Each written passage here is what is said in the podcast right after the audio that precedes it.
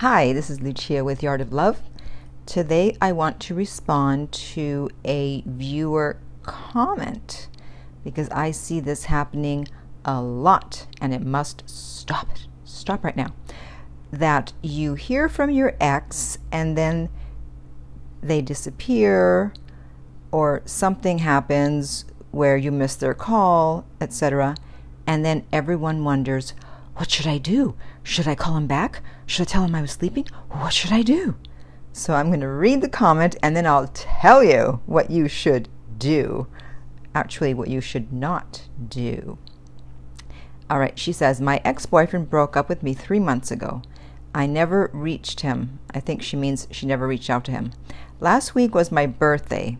He texted me, Hope you had a good birthday and a kiss. I responded back with, Yes, I'm having a good day, thanks, and she blew a kiss back. Aww. The next day, I received a call from him while I was sleeping. Well, unless you were sleeping in the daytime, if he called you when you were sleeping at night, then I don't know if that was done on purpose or not, that he called when he knew you couldn't respond. But, anyways, continuing on, I'm always suspicious.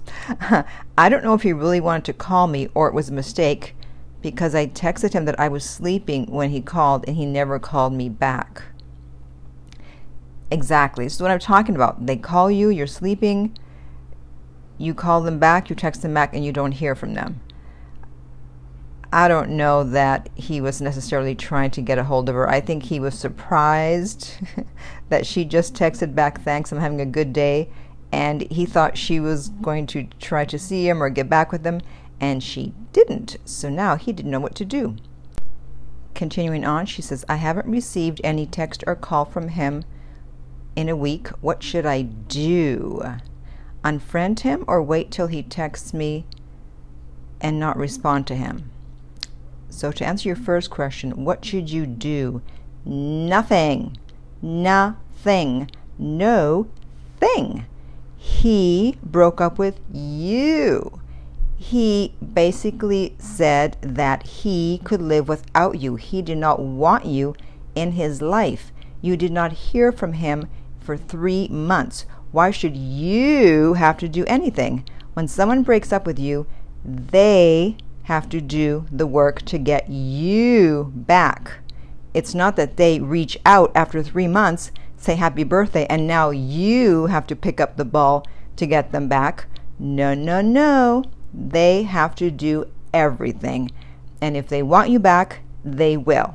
And if they don't, they won't. But most people are afraid to find out. So they think, oh, I got to do something. I got to show them that I want him back. What do I got to do? What do I got to do? Nothing. Stop it. You got to stop that. then she says, unfriend him?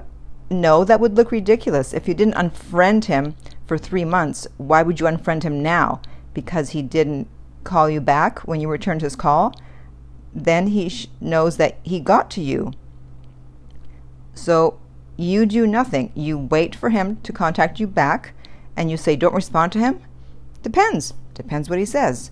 But everyone needs to understand that they cannot be the ones making the moves to get the person back.